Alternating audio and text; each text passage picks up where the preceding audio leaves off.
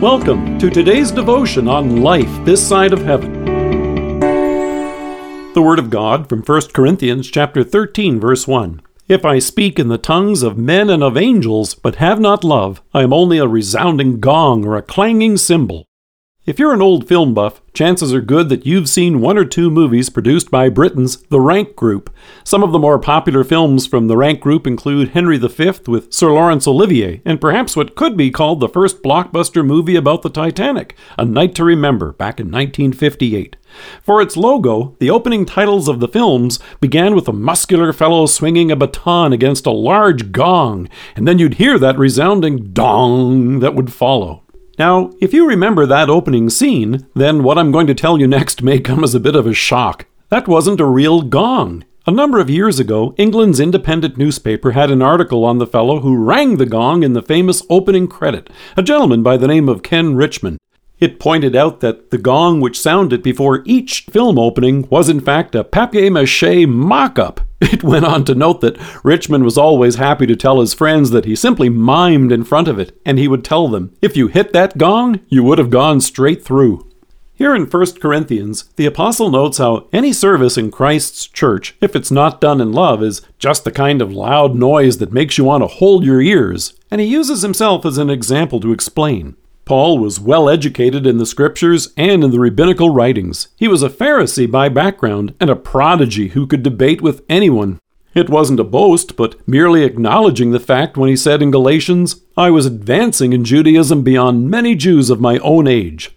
Now, as God's chosen apostle to the Gentiles, Paul was well equipped to dissect Greek philosophical thought.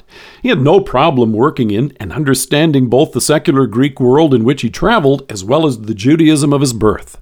To top it all off, his writings make clear that he was fluent in at least three different languages Hebrew, Aramaic, and Greek. So, to put it mildly, if Paul's desire was to be remembered for his eloquence in articulating the gospel, he had the chops for it.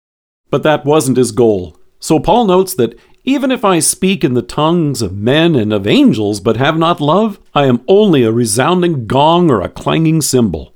It would just make his proclamation as unwelcome as all of those yelling voices we hear each night on the evening news. Imagine someone standing beside you banging on a gong. But it would also be hollow, empty, like that cardboard gong that only looked impressive at the beginning of those movies.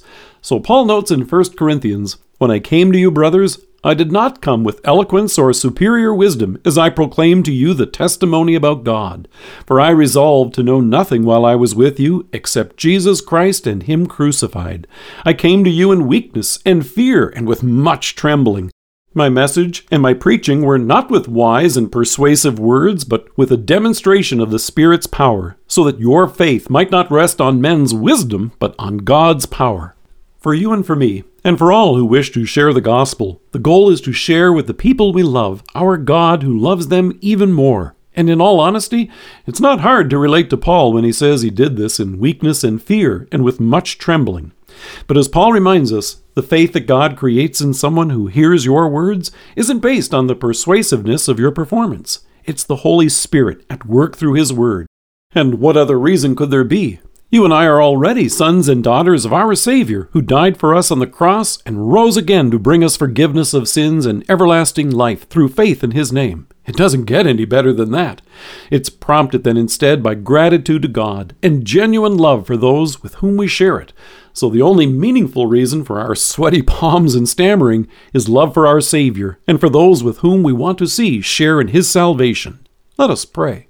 Loving Lord, grant me courage to share with love your word of love. Amen. Thank you for joining us. If you are listening to us by podcast or on Alexa, we invite you to browse the resources that are available on our site at lifethissideofheaven.org. God bless you and have a great day.